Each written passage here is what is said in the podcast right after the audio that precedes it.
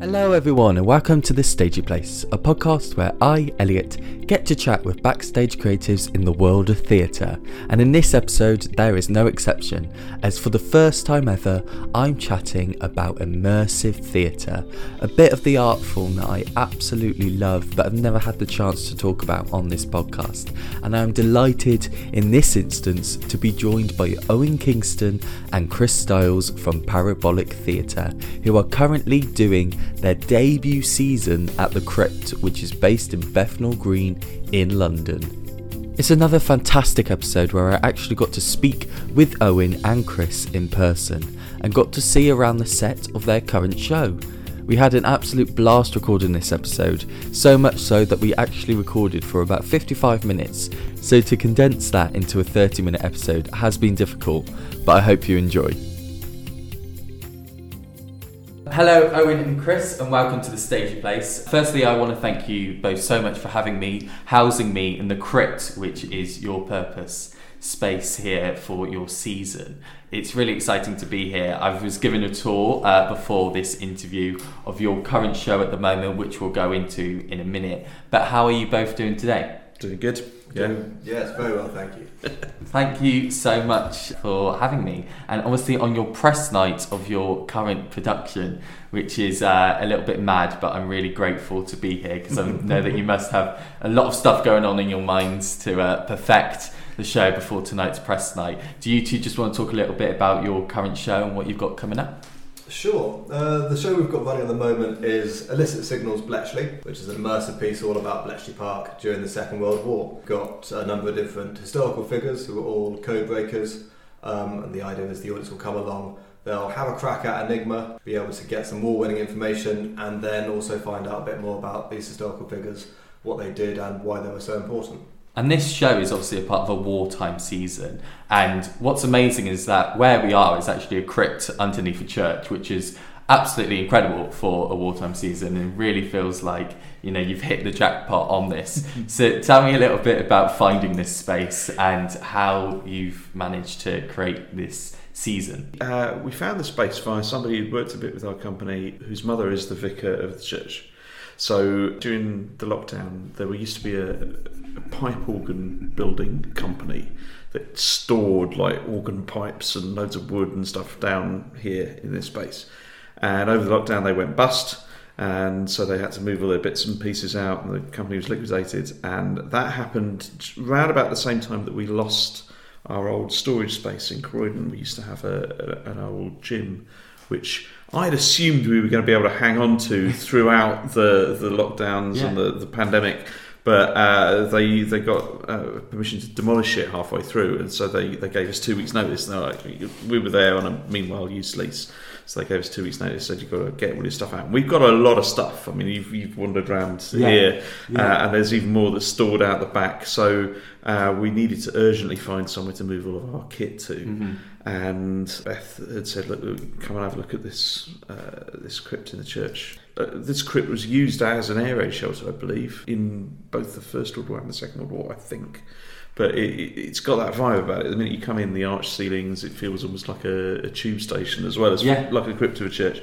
And uh, yeah, it, it, just seemed absolutely perfect. We, we, we put on a, a series of, of wartime themed shows pre pandemic in okay. our old home in the Colab factory uh, in Southwark and um, sadly that building's uh, well, the building's still there, but we, we the Colab factory's gone now. That yeah, we, we needed a new place to, to to start making new work again. Yeah, and uh, yeah, I think a lot of theatres post pandemic have have gone back to the to sort of greatest hits things. You know, you've got like Jerusalem playing in the West End. There are things that are that were very successful pre-pandemic that are now being remounted because theatres had such a rocky time. You want to guarantee as far as possible that you're going to get good audiences.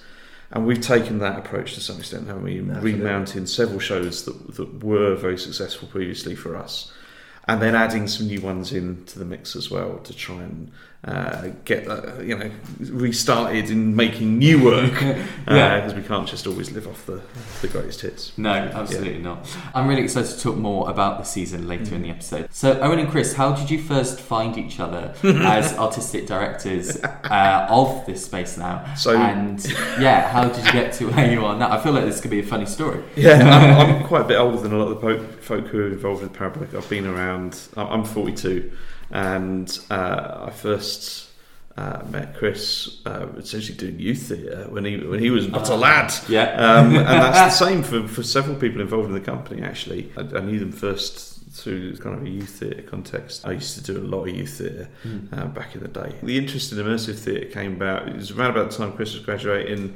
There's a few other people in the company who were in that similar kind of age bracket, and uh, and I'd just seen Drowned Man, Yes. and I have known some people involved in Punchdrunk for years and years and years. I was at university with some of them. Uh, I'd always been kind of much more in the conventional theatre world. Ran a small venue in Croydon for a while and produced as I say, a lot of youth theatre and also some of my own work and worked for various other companies. I was always too busy to go and see any of Punchdrunk's work. yeah.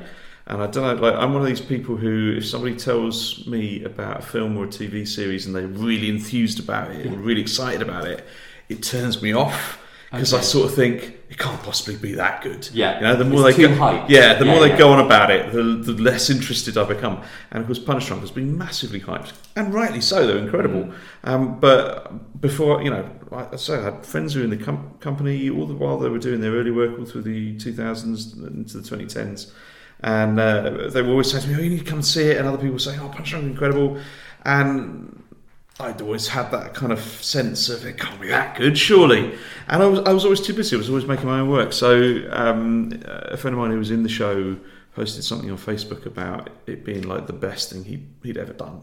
Uh, the Drowned Man, this is I'm talking about. And uh, if you haven't seen it, like, why are we even friends on Facebook? I read that post and I just felt really guilty. And I thought, oh, I have been meaning to see their work for years, Yeah. and uh, it does sound pretty good. This Uh, it was life changing. So that's where where that started. Chris was around at the time. And Kai, you were going to join the army. I was originally. yeah. At that point, there was the joke was always going to be uh, that I'd be going to Sandhurst in six months. At the time, I was with, I was with the Army Reserves, um, and I'd done a little bit of time. Uh, I spent six months working with them in Cyprus, Yeah. um, and then I came back and did a bit of theatre work. Um, actually, working this time for the the, the youth theatre Mm. uh, where I first met Owen. Uh, did a bit of work with them there, and then uh, that was based up in York. Coming back down to London, and Owen had a show going on. Needed a bartender. Uh, so are you free? Start from the bottom. Start from the bottom, work your way up. So that was that was literally what it was. And it was Morning Star Yeah. that you were It's doing. the first show that Parrot did. Yeah. yeah, uh, over Yeah. at the at the Colab factory. Yeah. Uh, so I worked on the bar there. I got my first glimpse at what immersive theatre was because I'd never really heard or knew anything about it at that point. Yeah. And then it was as we were doing the get out for that show in the Yes. Colab factory, the basement there, putting down all these drapes and sheets from what was a horror set into just what the bare brick walls of this basement was. And I remember turning to Owen and saying, "This space feels like the cabinet war rooms. Mm. We could we could do something with this." Yeah. and I think in about two van loads of stuff going to a storage space and back, Yeah. we had come up with a very, very brief idea of what a show would be, which then turned into For King and Country. Had a lot of changes since then. It wasn't exactly, we, we did it in two hours and we worked it out. Had a lot of tweets that needed to But go the, the bones of the show were there at that point. You know, Yeah. there was a you could see the potential of, that, of of a show that was interactive, that put the audience uh, into the role of MPs Yeah. um, in the middle of wartime, whilst Britain was being invaded by the Nazis. Yeah. So like an alternate history, and just giving the audience the opportunity to to try and be the best versions of themselves Yeah. that's a recurring theme, I think, through a lot of Parabolic's work, is that idea that through the interactivity, through the scenarios that we set up, we allow the audience to step up and be the hero to a limited extent. Mhm. You know, to, to what, how would I react if I was in this situation? Is a really interesting question to ask. You don't get to ask that in quite the same way in conventional theatre. You know, No. when you're watching something on a stage, there is a distance between you and what's going on Yeah. when you're involved in it in the moment and you're you're put into, put on the spot to some extent. Uh, you know, you, you what rises up within you is is the thing that I'm interested in. Yeah, Um, and that's, that's incredible as well. Like you know, um, I went to Burnt City a couple of weeks Mm. ago for um, Punchdrunk, and uh, it was only when they were just starting to do the one-to-one stuff, Ah, uh, nice. which was amazing. I didn't get a one-to-one, but I was watching a one-to-one take place in one of their little rooms. I don't want to give too much away, um, but yeah, it was incredible, and I'll definitely be going again because I realised that there was definitely a lot more that I could have witnessed during that show. Um, but what you were saying earlier on as well about the fact that when you're doing a conventional theatre and you're just watching something and then you're up close and personal, there is that empathy, there is that emotional um, presence between someone. I love immersive experiences. And my first experience of one was something that I didn't realise was going to be an immersive experience ah. because it was sold as a conventional theatre piece. Ah, so, it, yeah, it was amazing. It, it was called The Frozen Scream and it was on in Wales Millennium Centre.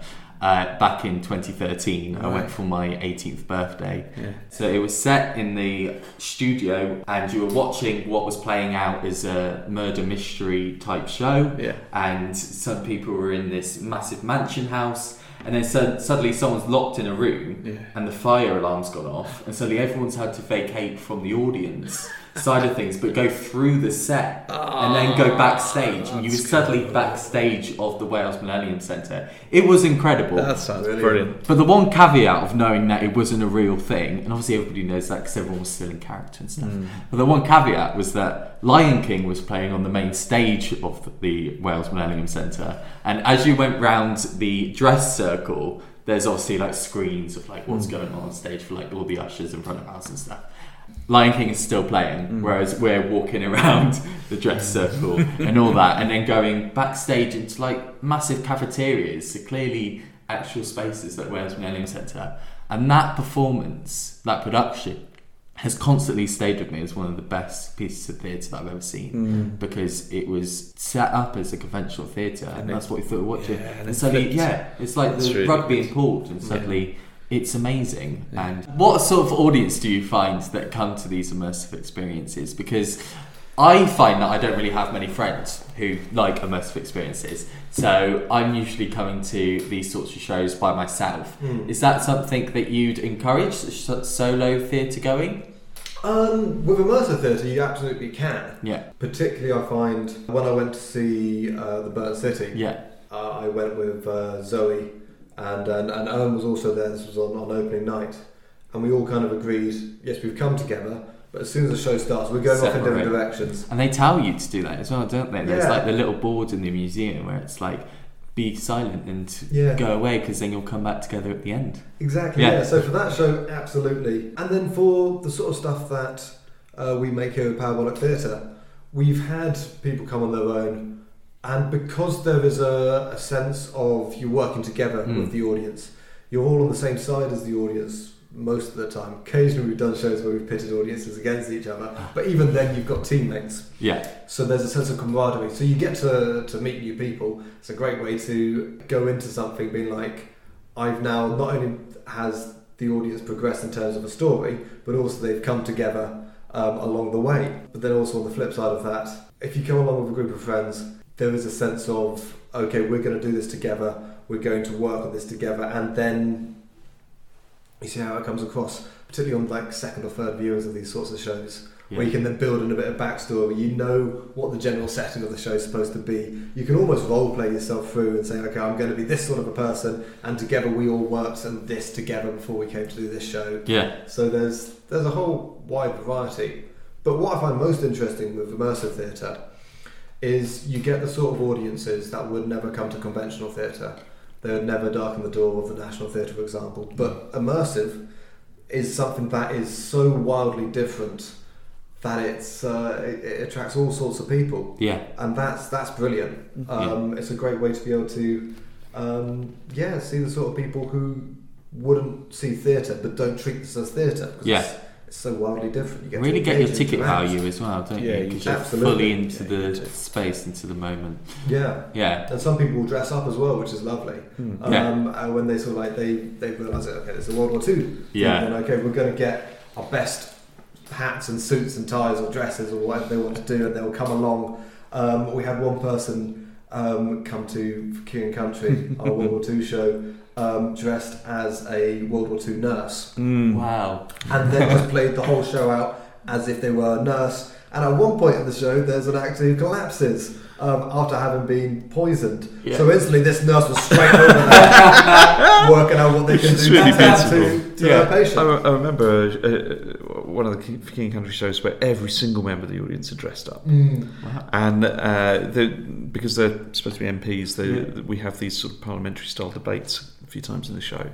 And they were all using the right parliamentary language and referring to each other as my honourable friend. And it was just, it was absolutely beautiful. Uh, Yeah. they- the- that particular crowd had put in such a lot of effort themselves Oh, wow. to enter into the world. Yeah. Uh, and, and yeah, it's, it's beautiful whenever that happens. And when you do these shows that are set around a certain time period, how much of it is historically accurate?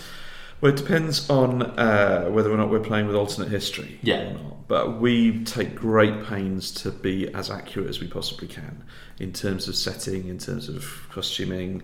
Uh, I know for, for King and Country, we, we, we've got several uniforms that were in for King and Country, which were actual. They're not even reproductions; they were Mhm. actually worn during Yeah. wartime. So we, we, we go to great lengths. I, I know when we first made for King and Country, we, we sort of made a tick list of what you would expect to see mm-hmm. in a sort of wartime themed show, you know, what what other things and, and all kinds of stuff on that list, you know, with sandbags, for example.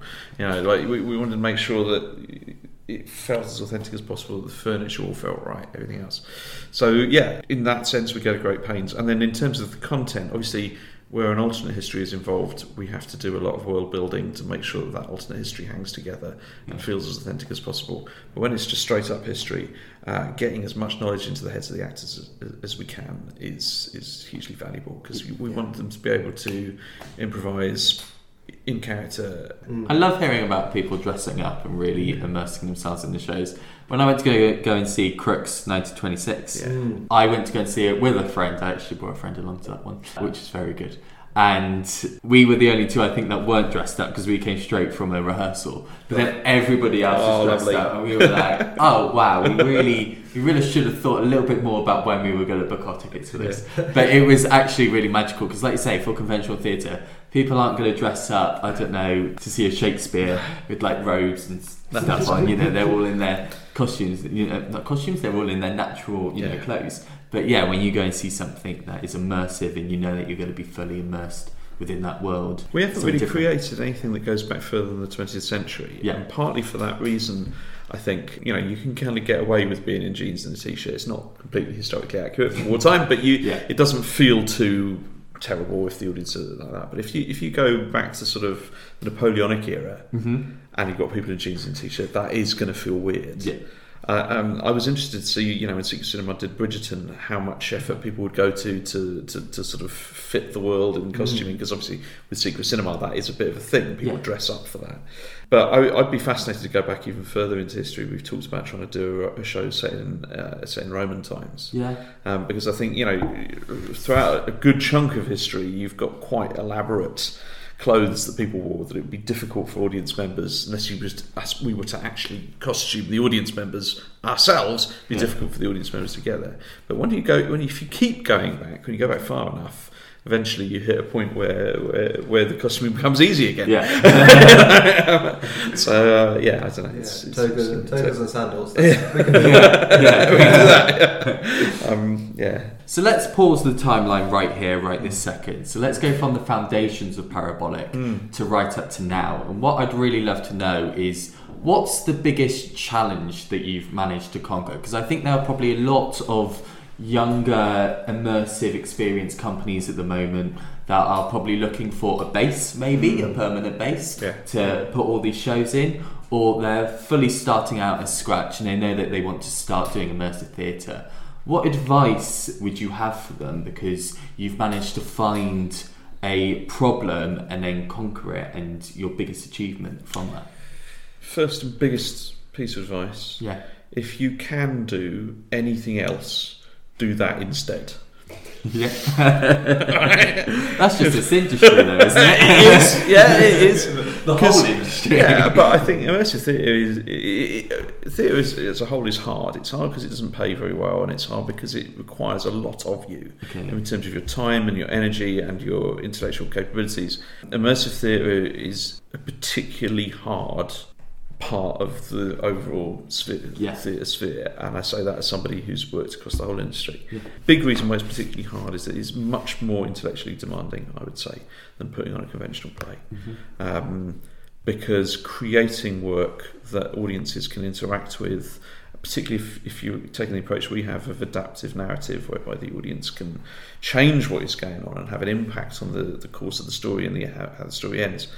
That that requires a lot from you. So, uh, if you are going to do it, be absolutely sure you can deliver on what you've promised and start small. Yeah. Everyone, you know, if you go and see a Punchdrunk show with 600 audience, you think, I could do that, then you are in that place of unconscious incompetence. Yeah. You know, I don't know if you know, uh, for your listeners, the, there are four stages of competence. Experts talk about unconscious incompetence, where you think you could do anything and really you just don't know what you don't know. Yeah. Then you have conscious incompetence, where you're where you're um, you realise what you don't know and your confidence falls through the floor. And then you have unconscious competence, which is if you've kept working at it long enough, you've started to get good at what you can do Yeah. but you maybe don't realise that you have got good at what you can do, and then you get to conscious competence where you're good at what you do and you know you're good at what you do.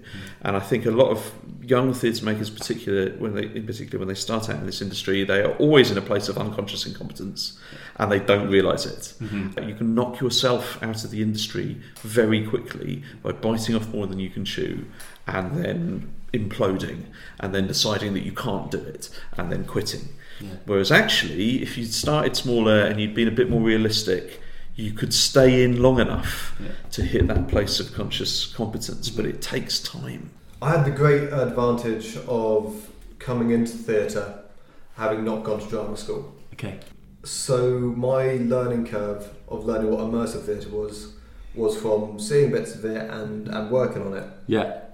Um, and I think particularly for immersive theatre, it does feel like it's such a completely different beast to traditional theatre that a lot of people have to unlearn what they learned. Yes, It's yeah. interesting when it comes to the improvisational side of things, particularly because like, when we're starting out, when I was starting I was coming in, I was thinking, well, it's it's improvisational, but it's also it's immersive theatre. We're trying to get absolute realism, Mm. so we're just playing things as realistically as possible. Mm. So as an actor, that's simple. I just need to create a character, and I just play the character. And then it's through going over a bit more, you suddenly start realizing, actually, no, it's not just creating a character and playing the character Mm. it's creating a character, playing that character, reading the audience, working out Mm. what is it that the audience want to gain from this show, how can I best give it to them, whilst making it feel like this was the audience's idea all along. And getting to that stage, working out how to almost manipulate your audience to do the things that they want to do, takes a bit of time and no audience members are alike. They've all got different things that they'll respond to. Yeah. So working that out, that has been a big, big learning curve, um, and it's not really something that you can learn from a book either. You you learn it from experience, but then also talking to other actors, learning from their experience, and going along it that sort of a way, and then also by making mistakes. By thinking, I'll give this a go, see if that works. Oh, that didn't work. You just got to keep going and trying at it, knowing that you've got a cast around you that will help you whenever you're mm. struggling Yeah. Yes. is an absolute must. And knowing that I've got complete confidence in everyone that they've got my back and I'm Yeah. going to have their back as well. Yeah. And in terms of you're creating immersive theatre first time you're creating a new company, when you're working out who you want to work with, Mm-hmm. work out people who you trust Mhm. implicitly and who are going to be as enthusiastic Yeah. about what you're doing as you are as they are as well. Mm. Yeah. There's got to be the same level of enthusiasm and determination Mm. to make it work. And if you get all those boxes right, and if you've got the story that you really, really care about that you want to tell, and the rest of the people working on the show also want to tell that story and they will put 110% into it, Yeah. then you've got a really good fighting chance. It's about almost being patient and waiting for that perfect storm of Yeah. everything being in the right place, the right people being there, and not rushing into it. Mm. Not being like, I've got this idea and I want to do it now. Hold on to that idea because I'm sure it's a brilliant idea, but wait until stars align, you've got the right people, you know exactly what you're doing, and then take that leap of faith, Yes. which will be the most terrifying thing you'll ever do. Yeah. And it always is. Every time I've put on Illicit Signals Bletchley, the first time I did it, uh, I was terrified. Uh, the second time I did it, there was another point where like I'm terrified. This third time, I thought I was fine because I hadn't got terrified yet. And then there was this one night where I was terrified, Yeah. and I was like, oh, this is this is that moment. Yeah. Uh, it's weird, but eventually it's like the fear is a little bit comforting. It's like, oh, okay, I've got to that point where I'm terrified now. That means that I care about this so much. Yes. And Oh, that's that's a very important thing to get. Yes. Yes. Yeah, yeah, absolutely. Well, Owen, Chris, thank you so much for coming on to talk about Parabolic Theatre, for having me here at the Crypt Theatre, for talking about your brand new season, your debut season here at the Crypt. I'm really excited for what you've got coming up, and it sounds amazing. We're nearing the end of the episode, but I do have one final question Uh-huh. for you. And it is the title of this podcast, and that is the stagey place. And what I love to know about all my guests is where their stagey place is. So this could be a physical theatre, or in your case, a physical space. It doesn't necessarily have to be a purpose-built theatre at mm-hmm. all, because we're talking about immersive theatre. This is the first episode that we've spoken about immersive theatre. Really, I find in this episode, I feel like we're only scratching the surface of immersive oh, theatre. Oh, there's so much There to so much Yeah. more. I feel like I could do a whole series Yeah. just talking about immersive theatre. But for you guys, what I'd love to know is where your stagey place is. So, Chris, let's go with you first. Okay, so show that we've mentioned quite a few times uh, has been for King and Country, which is set in the Cabinet Auxiliary War Rooms, the backup war room, which is given the radio call sign Charlie William Two. And I would say Charlie William Two is my stagey place in terms of it was the first immersive show where we created a space where the space felt like a character. Mm. Yes. And Charlie William 2, as a space and a character, has now appeared in three different shows and has been referenced in a further two. But it's where different characters that I've worked with have had emotional journeys. I've had that emotional journey with that. And then transporting Charlie William 2 from Southwark uh, in the old Colab factory to when we did it, we recreated bits of it in the Resistance Museum here in Bethnal Green. And getting out the old bits of props, setting up the desks as the way they were, recreating it was like bringing a friend along and, and, and Oh. opening it up. Yeah. And we've now even got merchandise that is Oh, specific really? to Charlie William 2. Yes. Oh, wow. Yeah. We've got some mugs that are designed to have like old styles of World War II stamp on it of like this is the Charlie William 2 mug. Um, all the cast um, who have worked on for King and Country have got one of those mugs and now we Ah. also sold them to audience members so everyone's got a bit of Charlie William 2 Yeah. somewhere in the cupboard in the kitchen. Yeah. and it's interesting that that is a that is not it's not just the basement of the Colab factory No. dressed as the set for, for King Country. That is a as a set, as you say, it's a character. It's, it lives in all our heads.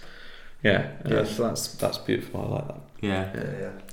Um, uh, for me, uh, I like that, and I, I was going to say like the, the Colab Factory basement as well has a special place in my heart because we created so many shows there, Yeah. and we may never get to go back ever again. The, the, the building will be demolished at some point. It's going to be redeveloped, so that's kind of sad. Yeah. But for me, anytime I go into a, a, disused building, Yeah. particularly basements, I get a tingly feeling of I could make something here. I go and view a lot of buildings. We're looking for a building for a show at the moment, so I spend a, I spend a lot of time looking at, at buildings that have fallen into disuse.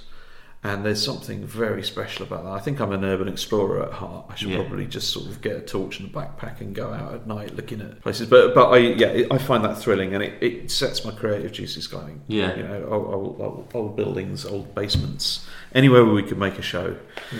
Yeah. That's my staging place. Amazing. Well, there we go. We've got to the end of the episode. Owen and Chris, thank you so much for coming on to the stage place. It's been, again, I've said it before, an absolute joy to be here in person with you guys. Not over Zoom. There's no lags. There's no delays. It's- It's it's real, real- life, yes. and we're really talking here now. it's very good. Thank you both so much for coming on. Absolute Thank you pleasure. having us. Thank, you.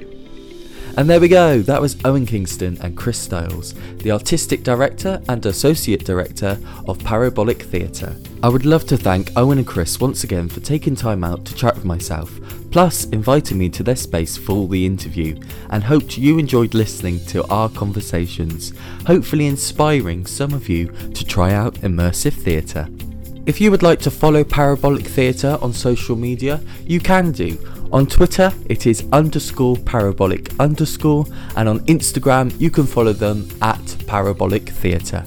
So until another episode with myself, I hope you are keeping safe and staying stagey. Goodbye.